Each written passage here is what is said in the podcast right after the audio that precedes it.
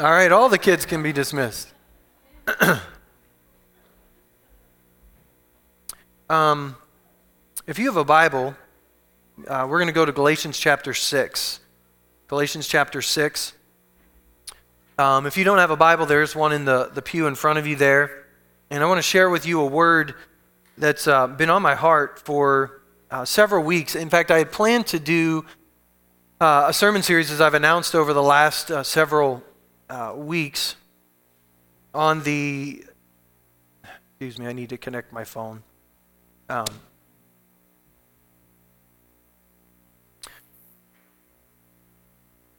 on the book of Hebrews. And um, I just felt like we, you know, there's so much happening in our world right now.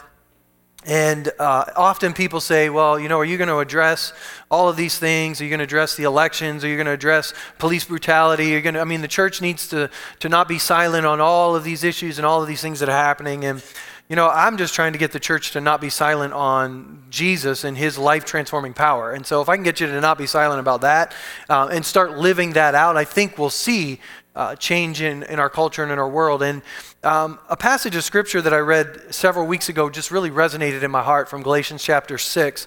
And that's what we're going to look at. And I've titled this, Are We There Yet? Are we there yet? Um, I don't know if you've ever heard that question. I don't know if you've ever asked that question. Um, I've done both. This last uh, summer, or this summer in June, I had the chance to go to Pennsylvania to see my family and to watch a nephew graduate, and the kids and I drove. And uh, to avoid Chicago, excuse me, as every good traveler does, uh, we thought we'd go south through Indianapolis and you know go that way. But I don't know, Indianapolis was you know 15 lanes of traffic it seemed like, and just as bad as Chicago. And so I don't know why we went that way, but uh, it took much longer. And so I remember thinking, are we there yet? I'm just tired of being in this car. Um, and uh, Sometimes the question, are we there yet, is maybe in the other sense. You know, as you're a child on the way to the doctor about to get six shots so you can go to kindergarten, and, and uh, you know, the idea of are we there yet, uh, you know, you want that ride to be longer. And so you can kind of look at that both ways. And uh, hopefully you'll see what we're talking about as we get through uh, today. But as Americans, we tend to like to get places quickly. I'm not just talking about trips. I'm not talking about, you know, just driving. I'm talking about everything. You know, exercise. You know, how do I how do I get bigger faster? How do I get in shape faster? How do I am able to do this quicker? How, how can I lose weight faster? How can I get a diet that just helps me in 15 days to drop 30 pounds? And, you know, how can I, uh, yesterday I want this done. Or, you know, how can I get wealth quickly? I mean, I want to uh, be able to, to uh, be able to have a big savings account and I want to have a good portfolio and retirement fund. And I want to do it, you know, like in a week. Could I, could I get that done? Or, you know, I want to buy something. And so we don't have any concept of, you know, save up, buy it later. You know, we buy it now and we buy on credit and then we get ourselves into trouble and we have debt. And so we just, we want to get there. And if we're not there, you know, we just have a hard time waiting, or we think maybe there's a better way, or a quicker way, or faster way. Um, and we tie that over spiritually, too. You know, we think everything should happen instantly. And if it doesn't look like it's happening instantly, something should be wrong. I mean, if I'm not getting that healing that I'm praying for, you know, uh, I don't, what's going on? Or praying for salvation for my loved ones, or trying to break this addiction, or trying to, you know, you know, walk through life and be obedient to God, but it's just not happening as fast as I think it should happen. So we look around. Why aren't we there yet, Pastor? Why, you know, as a church, are we where? Why, why are we? Why are we struggling? Why are we going backwards? Why are? I mean, how do we get there? Because after all, the destination is where we're going, right? But here's what I've learned in my life, brief as it has been so far we don't serve a microwave God, we serve a crockpot God. And we are microwave people. And so there's friction in our lives at times because God's not doing what we want Him to do as fast as we want Him to do it.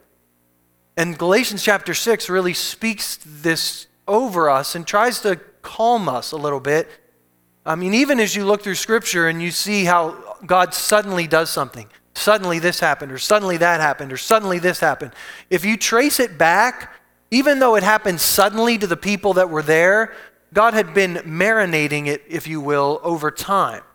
I mean, it's like the crock pot when you take the lid off and it escapes suddenly, eh, but it was marinating over time. And so don't get confused and think, you know, if you just try this Jesus thing, your life is going to be great tomorrow. Um, it's going to be better and it's going to progress. But some days, I promise you this, you're going to feel worse off than before you even started. Yeah. Some days in serving the Lord, even after maybe 20 years of serving the Lord, you might stop and think, you know what? My life was better even before I became a believer. You will think that. It won't be the truth, but you'll be tempted to think it. And that's what Galatians chapter 6 talks at. So let's look at verse 7.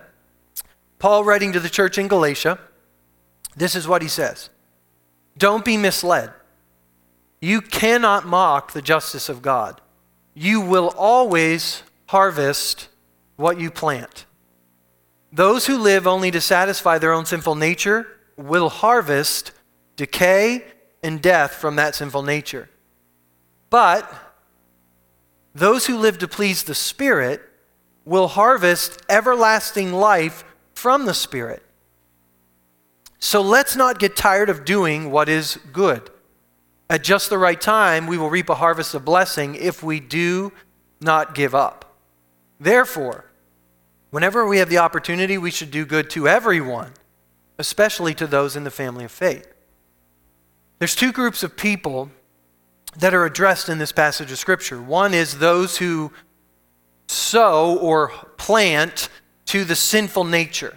In other words, they do what their sinful nature, their flesh, desires on a regular basis. And the Bible says those people will harvest decay and death. Then there are those who sow or plant to the Spirit. What the Spirit inside of us, the Holy Spirit who has come into us through Christ, wants to do or wants us to do. And those people who live that way, according to what He desires, will harvest everlasting life. Life the law of sowing and reaping. That's a law. Okay? The law of gravity is if I drop something from right here, it will fall and hit the floor. That's the law of gravity. No matter what I want to do or want to happen, that law will always be in effect. I could go up to the top of this church and say, I do not believe in the law of gravity, and jump off, but the law of gravity will win. What I feel will not matter. The gravity will take over and I'll hit the ground. This is what God is saying. Do not be misled. Do not think that the justice of God can be mocked.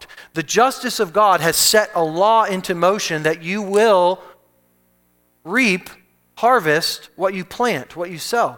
And all of us, the scripture says, have planted sin. And we're due to harvest death. But Christ came and he sent his spirit so that if we put our faith in him, his spirit can come live in us so that now we can start planting to the spirit not to the flesh. And the scripture speaks so much to this. Now that the, the, Spirit is come and living in you, you don't have to do what the flesh wants. You don't have to sow to the Spirit you, or the flesh. You don't have to do what your flesh desires. You can now be empowered by the Spirit to do what the Spirit desires. So that you no longer have to, to reap decay or reap death. You can reap what is good, what is life. We see this in nature because if you take a seed and you plant it in the ground and you give it the right environment, you give it light and you give it water, it will grow. You don't have to do anything to make it grow. You don't have to talk to it. You don't have to get down there and, and you know, pop the shell so the seed. You just, it does it all by itself. It grows. It's a law. You plant it, you harvest it. You don't plant corn and harvest wheat. You harvest what you plant. And none of us would argue in the natural realm that that's true, but we, we try to argue it in the spiritual realm. And we try to think that we can sow to the flesh and reap life. Do not be misled. You cannot sow to the flesh and reap life. And in the same way, you cannot sow to the spirit and reap decay and death, even if it feels like it. And so these are the two things that the two people that Paul's addressing. And so let's talk about this first group of people, those that are living to satisfy the sinful nature. Remember three, three words for these people. The first word is the word deception. They all start with D. So people who live to please the sinful nature, three D's. Paul says, do not be misled, do not be deceived, do not allow deception to come into your mind. If he tells us that, that means there's a possibility we can be misled. There's a possibility that we can be deceived. The scripture teaches us that deception in the last days will be greater than at any other time on the earth. So, the longer we are on this earth, the greater the propensity for deception becomes. So, when Paul writes this letter to the church in Galatia, there's this concept that they could be deceived, but even more so today. The scripture also teaches us that those of us that think that he's not talking to us, those of us that think maybe this is for other people and that we would not be deceived. I mean, we've been raised in church. I read the Bible every day. There's no way I'm going to be deceived. We are actually more prone to be deceived than others. When you think you are standing firm, be careful that you do not fall. Be careful that you're not deceived. So we have to have the, we don't have to run around afraid that we're going to be deceived, but we have to be sober about this. We have to understand there's an enemy in this world that's way smarter than us that can deceive us. And we have to make sure that we avoid it. James begins to tell us how we avoid it. Get rid of all the filth and evil in your lives and humbly accept the word that God has planted in your hearts. It has the power to save your souls. But don't just listen to God's word, you must do what it says. Otherwise, you are only fooling yourselves, deceiving yourselves. But if you look carefully into the perfect law that sets you free, and if you do what it says and don't forget what you heard, God will bless you for doing it. In other words, James says if you read the word, you know the word, and you begin to conform your life to the word, you are fighting against deception. But if you hear God's word, but do not put it into practice, he actually says, I, I, didn't put those verses, those three dots. He says, You're like a man who looks at himself in the mirror and then turns away and forgets what he looks like you begin to become deceived. This happens all the time in our lives. We walk away from a moment, we read a scripture, and the Holy Spirit comes and He's like, This should not be a part of your life. And we're like, Yeah, I know it should not be. And then we walk away from that moment whether it was at an altar or in a sermon or a devotional or a Bible study you were doing in your group, and the Lord really spoke to your heart, and you got to make a change in your life, and you're like, Yeah, I got to make that change in my life. Thank you, Holy Spirit, for pointing that out. And then all of a sudden, we get into the thick of things. Because it's easy to repent at an altar, it's harder to repent when we're out there. Repent, by the way, doesn't mean feel bad, it means turn, means change.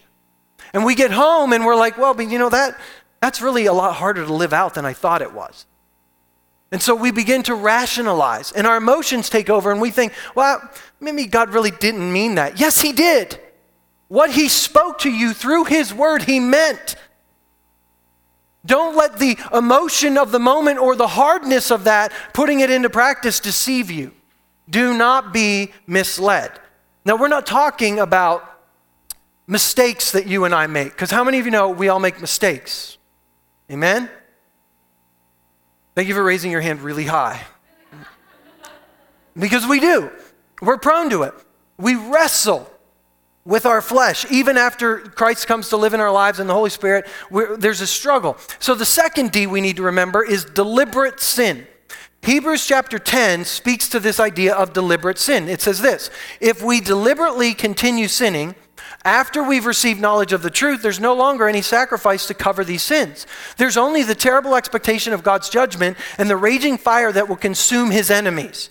Do not throw away this confident trust in the Lord. Remember the great reward it brings you. Patient endurance is what you need now so that you will continue to do God's will. Then you will receive all that He's promised. What He's talking about is when we start putting into practice what God's word says, and we turn back from it and we start to rationalize, well, maybe that's not what God's word says, or that's too hard, that's not practical, I don't want to put that into practice. That's deliberate sin. We are now taking what God has says, do not do this, or He wants you to start doing this, and we say, no, well, I'm not going to do that. That's deliberate. Okay, this isn't, you know, you lost your temper and you blew up at the kids or you blew up at your spouse or you looked at something that you, you were tempted and you looked and you thought, ah, it's when you t- are tempted to look at something and you look at it and then you say, it's okay that I look at it. That's deliberate sin. It's when you invite it to come and stay with you and you stop calling it sin and you stop calling it evil. Woe to those who call good evil and evil good, is what the scripture teaches to us. And so we need to turn away from that. In Galatians chapter 5, the Apostle Paul goes through this list, and he's beginning right before the passage we read. This is what he writes to them Let the Holy Spirit guide your lives so that you will not do what your sinful nature craves. The sinful nature wants to do evil, which is just the opposite of what the Spirit wants. The Spirit gives us the desires that are opposite of what the sinful nature desires. And these two forces are constantly fighting against each other, so you're not free to carry out your good intentions. But when you follow the desires of your sinful nature, here's the result sexual immorality, impurity, lustful pleasures, idolatry, sorcery, hostility, quarreling, jealousy, outbursts of anger, selfish ambition, dissension, division, envy, drunkenness, wild parties, and all other sins like these. Let me tell you again, as I have before, that living this sort of life will not inherit the kingdom of God. Now, again, we wrestle with these things. We're putting them out of our lives. We're calling them sin. We're, we're, we're, we have accountability. We're turning away. I get that process. But when we start accepting them as these are just going to be in my life, we're in trouble. This is where deception sneaks into the picture. This is where Paul is warning this church do not be deceived. If you, if you continue to plant what the sinful nature desires, this is what you will harvest. And ultimately, you're going to harvest death and decay. You can't live like this and expect good fruit to be on the tree. That's what he's saying.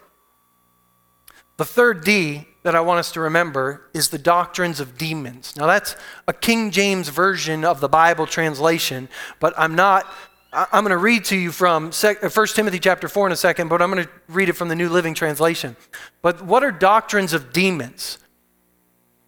When we stop reading the Word and conforming our lives to the Word, we open ourselves up to deception, as we talked about. There are demonic spirits and influence at work in our world today, and they are not just Ouija boards and tarot cards. They're not just green eyed, fanged, uh, creepy, um, crazy things. Okay?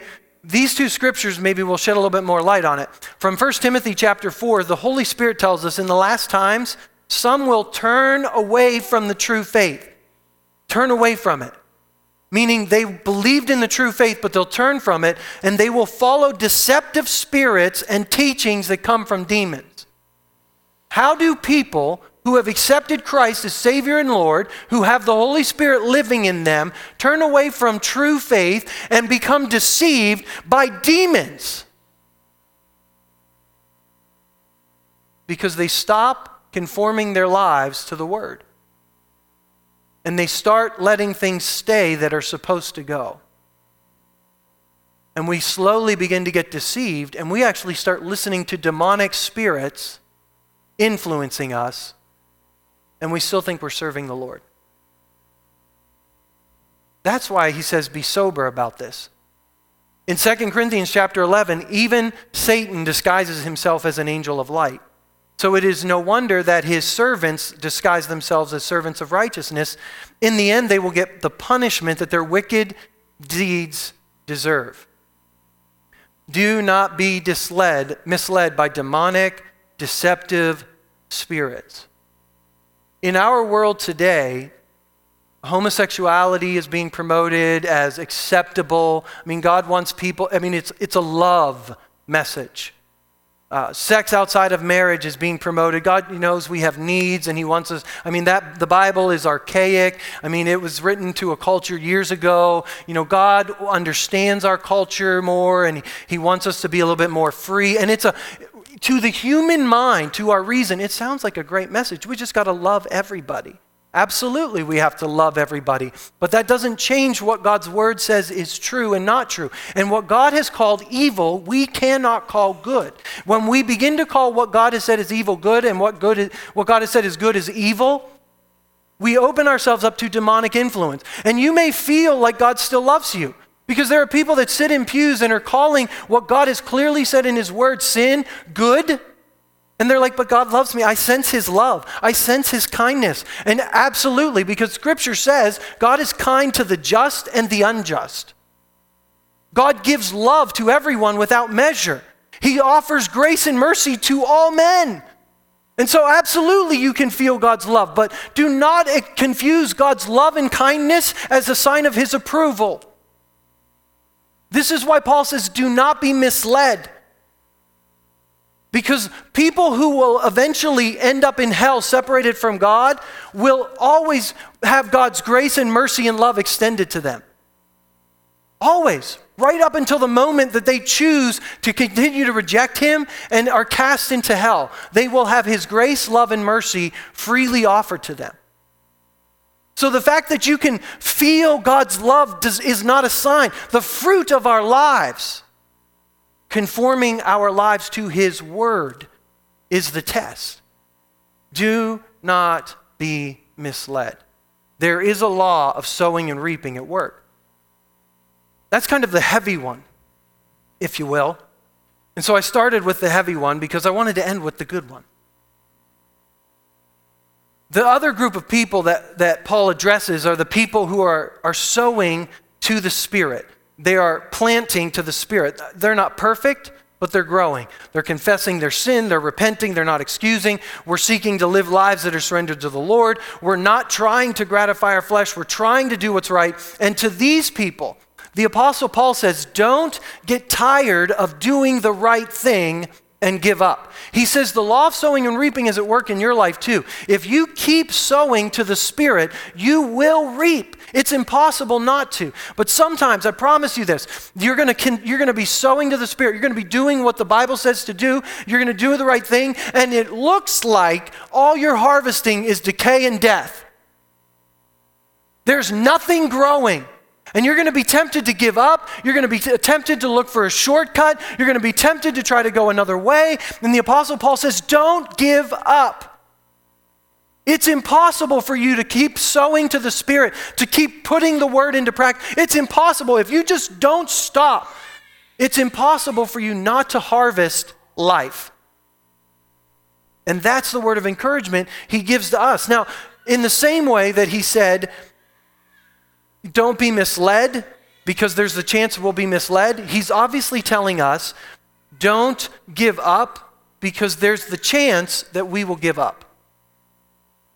Now, I don't know what you think about being a pastor, but I don't know if you think every time I sit here, my emotions are like, man, I'm so excited to love Jesus today and preach the, the scriptures. Or every time I walk in this room, that magically I just feel like worshiping God. Or when I wake up, I mean, there are times that I look cheerful on the outside, but inside there's a war going on. But I've learned that you have to just keep sowing to the Spirit. And so there are times that it may look like everything's together, but I promise you, if you peered behind the curtain, you would see everything is so not together. And so, if you thought my life was perfect and that Christy and I never fight and my kids always do everything I ask them to the moment I ask them, and that I never have a discouraging thought in my life and I never say something to someone I shouldn't or I never do anything wrong, if you thought that in any way, shape, or form, um, Wow, that's pretty cool. Um, no, if you thought that, I don't know why you thought that because it's so not true. I'm just like everyone else in the room. I struggle with these things. And we have to just resolve. And now, three words for these who sow to the Spirit, three R words. We just have to resolve that this is true. I mean, settle it in your mind. This book is true. No matter what I feel, no matter what I see, this book is true. And I resolve to just stand on it. I just resolved to be obedient over and over and over again. Yeah, I failed again. I made a mistake again. I, I did that thing I promised I'd never do again, but I'm getting back up. That thing is still sin. I'm still getting away from it. And I am going to conform my life to the image of Jesus. And he's, he's covering me as I walk this out. And I'm just going to keep walking. In James chapter 1, dear brothers, when troubles of any kind come your way, consider it an opportunity for great joy, for you know that when your faith is tested, your endurance has a chance to grow. Let it grow. For when your endurance is fully developed, you will be perfect and complete, needing nothing. When you sow to the Spirit, when you obey the Word of God, when you obey the Holy Spirit, and you just keep doing the right thing, even when it's hard, even when you don't feel like it, you will reap life. Endurance and perseverance is being planted in your life, even if it looks like your field is bare, even if it looks like your crops are wilted. God has promised if you stay with Him, He will stay with you. And the crazy thing is, is even when we don't stay with Him, He stays faithful to us and stays with us. He keeps pursuing us. In the end of the passage that we read from Galatians chapter 6, verse 10, it says, keep, so in light of all these things, keep on doing good to each other. Remember that? Keep on doing good to everyone and keep on doing good, especially to other believers. Why does it say that? Because everyone is on the verge of giving up at some point. And so do something to encourage them not to give up.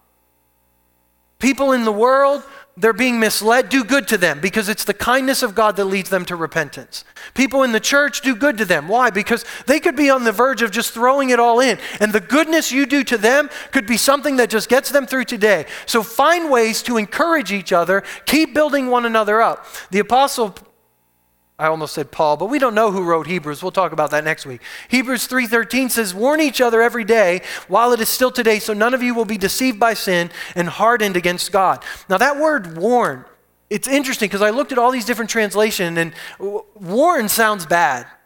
The Greek word literally means to earnestly support one another. Earnestly support one another every day while it is still today, so you will not be deceived by sin and hardened against God.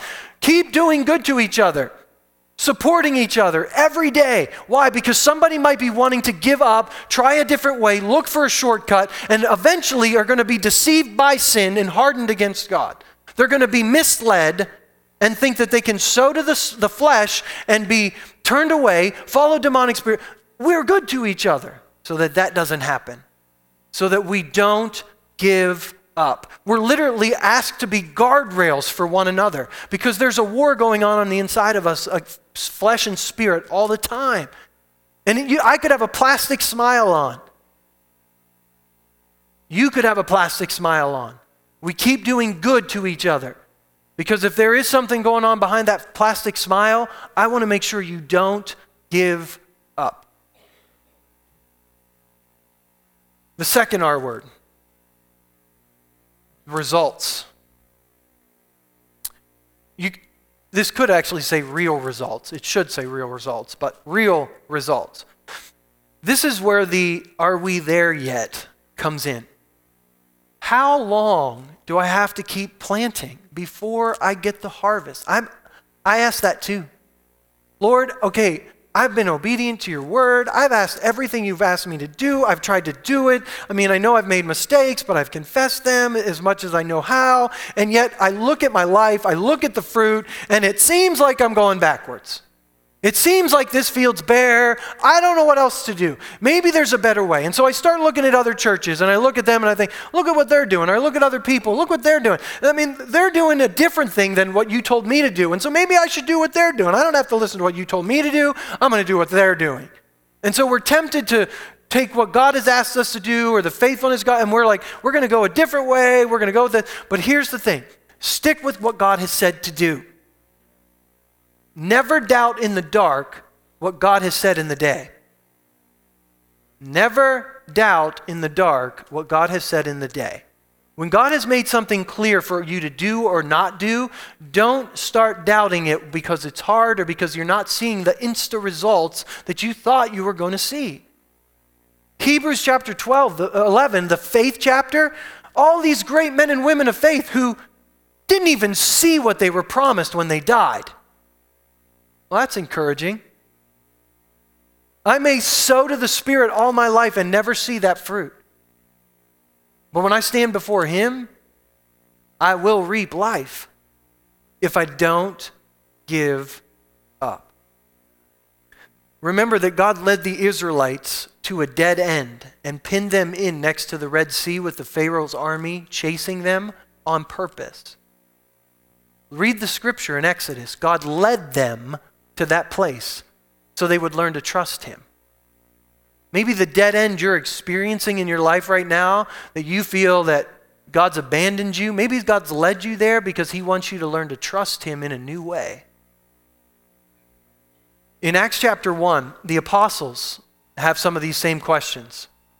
They're with Jesus and they keep saying, Lord, when are you going to free Israel? When are you going to restore the kingdom? We've been waiting 400 years. We've been hanging out with you for three years, and, uh, you know, we know you're the Messiah. Okay, so it's like we're tasting it now. I mean, we're so on the verge of this thing. When are you going to restore the kingdom? When are these things going to happen?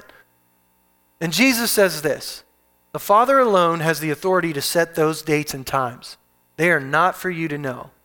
But you will receive power when the Holy Spirit comes upon you, and you will be my witnesses, telling people about me everywhere in Jerusalem, throughout Judea, Samaria, to the ends of the earth. So they're like, Lord, when? How long? They're asking all these questions that Jesus says basically, these questions are above your pay grade. The Father has set those. And the timing of everything is in His hands. But He's given you His Spirit to empower you to be faithful to the task at hand. There's a task at hand that I've given to you, and you just need to be faithful to it. There's a word I've put in you. Stop looking for a new word. Be faithful to the word I've planted in you. Don't give up on that word and see that thing through.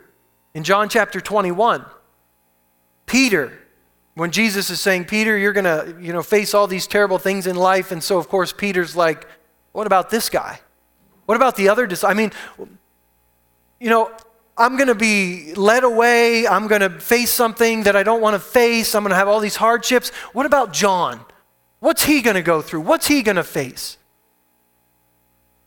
Jesus says this in verse 22 If I want him to remain alive until I return, what's that to you? You follow me. See, here's what happens. Whenever the field is dry and we're, we're planting and we're like, there's no harvest, and we start looking at everyone else's field. Why are they reaping? Why are they seeing benefit? Maybe there's something wrong with me. Maybe, maybe, uh, maybe there's nothing. Maybe I should just start living different. Maybe I should just give up. Maybe there's no hope for me hopelessness and despair starts to set in. And so we start looking around. And Jesus, in both of these passages, says, Stop worrying about the timing. Trust your Father. Put, put His word into practice. Keep sowing to the Spirit. Believe that He is going to bring to pass what He said He's going to bring to pass. Stop looking at other people. Stop comparing yourself to others and get your eyes on me. Hebrews chapter 12 says, we, we're surrounded by this crowd of witnesses to the life of faith, so we strip off these things that slow us down. We run with endurance the race God has set in front of us by keeping our eyes on Jesus.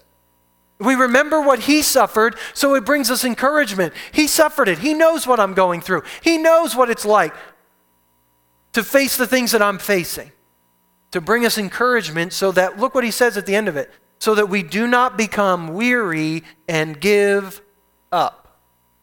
If you keep looking at everyone else or you keep looking at your field and wondering, you know, when is today the day? When it, are we there yet? When is it going to happen? You're not going to find yourself being encouraged in those moments. Jesus points us back the Holy Spirit. Jesus points us back to the word, the task at hand. Jesus points us back to himself. Keep your eyes on me and I'll lead you through. The last R word I want you to remember is the word rest the word rest. I don't know if you've ever taken a long trip. Some of you just took long trips recently. But when we went to Pennsylvania this summer, we took rests. We stopped at rest stops. And as you're traveling on the highway, there are rest stops here in the Midwest. And some of the signs will say, uh, no services available, meaning you basically just pull off there. Uh, mostly truckers will pull off there. There's nothing. I mean, maybe there's a picnic table. There's no bathrooms. There's no electricity. There's no phone. There's, it's just a pull off, basically. No services. Some will say vending available. Ooh, in case you want lunch from a vending machine, you can stop there, or you just need a little snack to tie you over to lunch. Um, but there's picnic tables, there's bathrooms available. And so, depending on the type of rest you need, you're looking for your kind of rest stop. Now, in the Midwest, if you need gas, stopping in a rest area ain't going to help you. There's no gasoline there. When I grew up in the out east, most of our roads were interstates. And so as we traveled down the interstate, you didn't want to keep getting off the interstate, the toll road where you paid. I shouldn't say interstate. We called it that as kids, but it's actually a toll road. And so you couldn't just keep getting off and paying tolls, so you, you had rest areas that were different. They're awesome. I mean, they have picnic tables and they have places where you can eat, but they have also a gas station and they've got Starbucks and McDonald's and Sbarro and all kinds of restaurants inside, and there's bathrooms and vending machines and a gift shop, so you can buy all those little trinkets from every state that you ever visit. You know, mom's got like the spoons from every state or the bells from every state or magnets from every state. And so you can get all that in these rest areas. It's like all inclusive. They're just, they're oases. They're awesome. It's important to know what you need before you stop at the rest area. But here's the, the problem with our American culture we rest a lot, but we don't ever get rested. We go to the lake, we go camping, we go fishing, we go boating, we go shopping, we sit and watch Netflix, we're on the internet. I mean, we, we have a lot of downtime. We have a lot of things we do to relax. And yet we're more high strung, depressed, worked out, spent than ever before. Maybe we're pulling off at the wrong rest stops.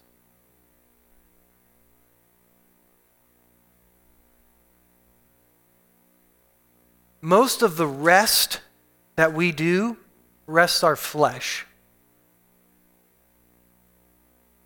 We really don't know what it means to rest our spirit and to find real rest. I mean, I'm not against hobbies. I mean, I love to run. I mean, some of you are like, well, that's not rest, that's rest.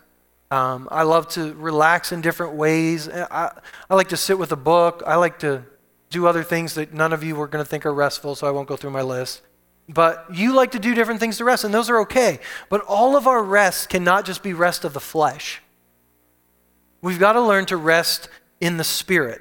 When Jesus says in Matthew chapter 11, Come to me, those of you who are weary and carry heavy burdens, and I will give you rest. In Isaiah chapter 30, the Lord, the King, is the Holy One of Israel, and he says, You will find peace and rest when you turn away from your sins and depend on me, you will receive strength when you need it, strength you need when you stay calm and trust in me, but you do not want to do what I tell you to do. Your spirit is not going to be refreshed, refreshed by a Netflix binge. Our spirits are not going to be refreshed by scrolling Facebook and looking at all of the horrible things about Hillary Clinton and Donald Trump that we could possibly imagine. I mean, that's not going to bring rest to our souls. And I'm not saying you don't need to read up and know, but for goodness sake, there's a limit. And we watch CNN and Fox News and all this bad news and police brutality and police are out to get us and they hate us and the racial tension and, and then we Jesus says, Come to me. You know what? When you go out with your family to the lake, talk about the good things the Lord has done. Deuteronomy says, talk about the things that I've done. Talk about my law. Meditate on it with your kids. Talk about it when you lie down, when you get up, when you walk on the way. Let's talk about the word. Let's talk about what God has done, what God is doing. If all you want to talk about is how terrible Hillary Clinton is and how terrible Donald Trump is, how terrible the police department is, how terrible our world is, the chaos, the wars, the rumors of wars, I don't feel my spirit at rest. But God is at work in our world right now. He's never going to leave us. He's never going to forsake us. He's got a plan for this very moment. In fact, the chaos that we see around us, He has empowered us to be ready for this moment. And let's find ways to encourage each other and talk to each other and build each other's up, meditating on the good things that God has done, His faithfulness to us, His love to us. Finding rest in Him. Hebrews chapter 4 says, We have a high priest who's entered heaven, Jesus, the Son of God. So let us hold firmly to what we believe. This high priest of ours understands our weakness, for he faced the same testings that we do, yet he did not sin. So we should come boldly to the throne of our gracious God to receive his mercy and find grace to help us when we need it most. Uh, most of our rest needs to be at the throne if we're not going to be weary and give up. Our world kind of, our, our rest in the spirit on this side and our rest in the flesh on this side kind of goes this way. We really need to get this thing balanced out a little bit better. Where we're actually resting our spirit more than we're resting our flesh. I mean, I could spend the rest of the day talking about this, but make the word more than just your daily devotional time. Pick this up and just read a couple verses and meditate on it. Read the Psalms, meditate on the goodness of God. Just start thinking about how good God is when you need to relax, when you need to refresh, when you need to rest. And just start inserting that instead of a 30 minute Netflix episode. Inserting that instead of that book you're reading. Inserting that instead of, you know, that. Take that with you to the lake, if you will. And meditate on God and allow Him to bring rest to your spirit. Now, I know we're not going to throw away our phones and we're not going to sit, stop sitting like zombies in the room together. And it does crack me up, though, every time we sit in a room and all five of us are looking at a screen. And I just think it's just funny because it's so, it's our culture and you just see it everywhere. And even during Connect time, you watch. I mean, how many people are staring at a device out there? And it's just like, now you're all going to be like, never staring at it. But it's so, it's a part of our culture. I'm not saying never do it. Okay? This isn't some legalistic, get rid of your cell phone or you're going to go to hell message. This is just an idea that you, we've got to find balance. We've got to understand that if we just keep pulling off to the rest stops that have vending machines instead of going to the full service rest stop, we're not going to get the strength we need. We're going to get weary and give up. The warning that Paul gives to those who sow to the sinful nature don't be deceived. Don't stay in dis- deliberate sin. If God says no, why are we doing it? If God says yes to something, why aren't we doing it? Why aren't we conforming our lives to His Word? If we're not careful, we're going to be misled. We're going to follow these demonic doctrines. We need to repent. Whenever God tells us to stop doing something or start doing something, tell someone. Tell someone else. Tell another human being, God laid this on my heart that I really need to stop doing something. So then when you're tempted to turn away from it, that person's there to be your guardrail. Say, hey, why are you going back to that? Didn't God? Ooh. That'll help us when we feel like walking away. The encouragement that he gives to those of us trying to sow to the Spirit is number one, just resolve. Make the decision that God's way is right, and we're going to stick to it. Leave the results to the Lord and learn to rest in Him. Rest in Him. I want to invite you to stand with me as we get ready to close today. And Father, I just thank you for the truth that you've given to us today. Holy Spirit, I thank you for your presence in our lives. And I thank you for those in this room who've surrendered their lives to you, God, who desire no longer to gratify the flesh, God, their desire is to sow to the Spirit. They want to reap life. They want to reap the things that you've promised them to reap. And so, Holy Spirit, I pray that you take the word that we've shared today, you plant it deep in our hearts, begin to massage it into the soil of our hearts to bring the kind of change that you want to see in our lives. As we get ready to close service today, I want you to just take a moment.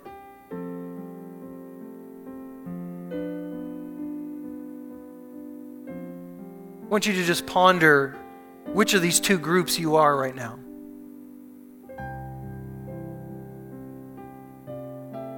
The Apostle Paul speaks to this group of people who are sowing to the flesh. They have some level of faith. Paul is not writing to sinners in Galatia, he's writing to the church. So he's writing to people who know the will of God, know the ways of God, but they're planting seeds of flesh and yet hoping to reap life. And their, their minds are, are agreeing it's good. I mean, I, I can reap life this way. And, and Paul says, don't be misled. If you're in that group today and you're saying, you know what, Pastor Tom, I, I'm sowing to the flesh. I'm planting seeds of flesh trying to reap a harvest of life, and I'm, I'm deceiving myself. That's a hard statement to make. But I'm going to ask you if that's you, I'm going to ask you to make that statement.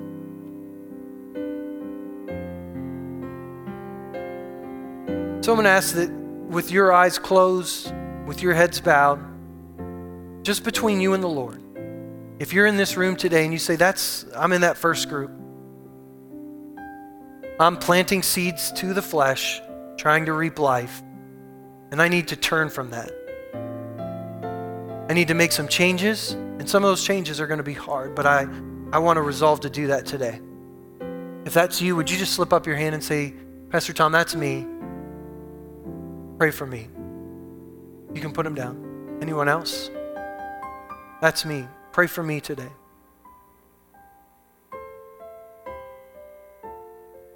Thank you for your honesty. That's a tough statement to make.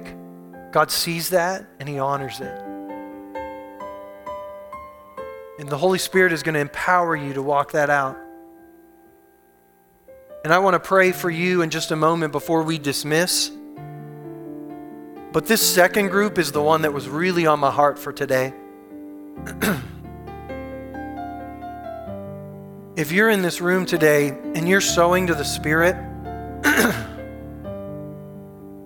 but you're you're at a place where you you're entertaining thoughts of giving up. You're just you're discouraged, you're in despair, you're not seeing the harvest that you thought you would see and something just struck with you today, and you say, you know what, I'm just in a hard place right now, and I just need hope. If that's you, would you just slip up your hand and say, That's me, pray for me? Anyone else?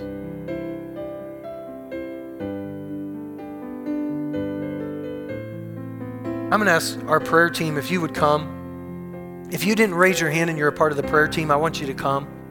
For those of you that raised your hand and said, you know what, I need hope, I want to make ourselves available to you. And if you're a member of the prayer team and you raised your hand and said, I, I need someone, I need hope, I want you to get prayer before you give prayer. And so as we get ready to close, those of you that slipped your hands up and said, you know what, I need, I need hope, I really want us to take time. I want us to pray for you. There's a scripture that was on my heart as we got ready, as we were going through worship today, and I want to share it with you. From the book of Romans, chapter 15, where Paul says, I pray that God, the source of hope, will fill you completely with joy and peace because you trust in Him. Then you will overflow with confident hope through the power of the Holy Spirit. And so, if you were part of that first group and you want prayer, I want to make this prayer team available to you as well. But especially that second group, I want to encourage you if, if you didn't raise your hand and you're, you're fighting discouragement today, this has just been on my heart this week that there are those here that are, are discouraged and just need us to rally around them begin to pray for them and bring encouragement and hope. And so we, I want to take time to especially pray for those today. And so, Father, as we close this service this morning, we commit ourselves to you wholly and completely. Holy Spirit, it is our desire to surrender our lives in every way to you, to conform our lives to you and to the truth of your word. We need your help. We need your grace. We need your strength. Father, I pray for those today that have been sowing to the flesh and yet have been trying to reap a harvest that's not coming. God, thank you today for the repentance. Thank you for the desire now to turn from that and to begin to sow not to the flesh any longer, but to, to begin to sow to the Spirit so that life can be reaped.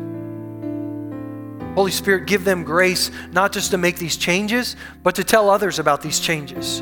To find that person that's going to walk with them through this life, through this process, and to help them to stay on that path. Father, I pray especially for these that are discouraged today.